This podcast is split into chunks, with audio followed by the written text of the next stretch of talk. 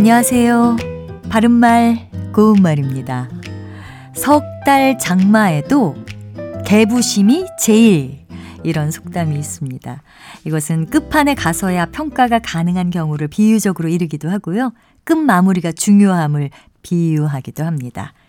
이 속담에 나온 개부심이란 말은 장마로 큰 물이 난 뒤 한동안 쉬었다가 다시 퍼붓는 비가 명계를 부시어냄 또는 그 비를 뜻합니다.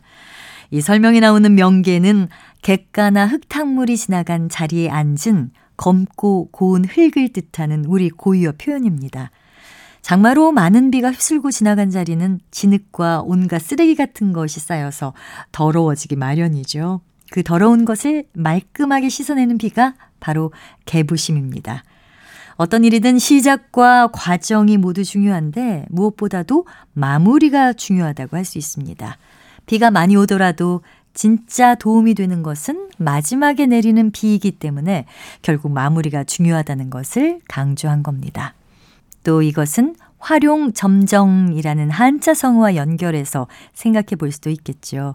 활용 점정은 용을 그리고 난 후에 마지막으로 눈동자를 그려 넣었더니 그 용이 실제 용이 되어 후련히 구름을 타고 하늘로 날아올랐다는 고사에서 유래하는 말인데요.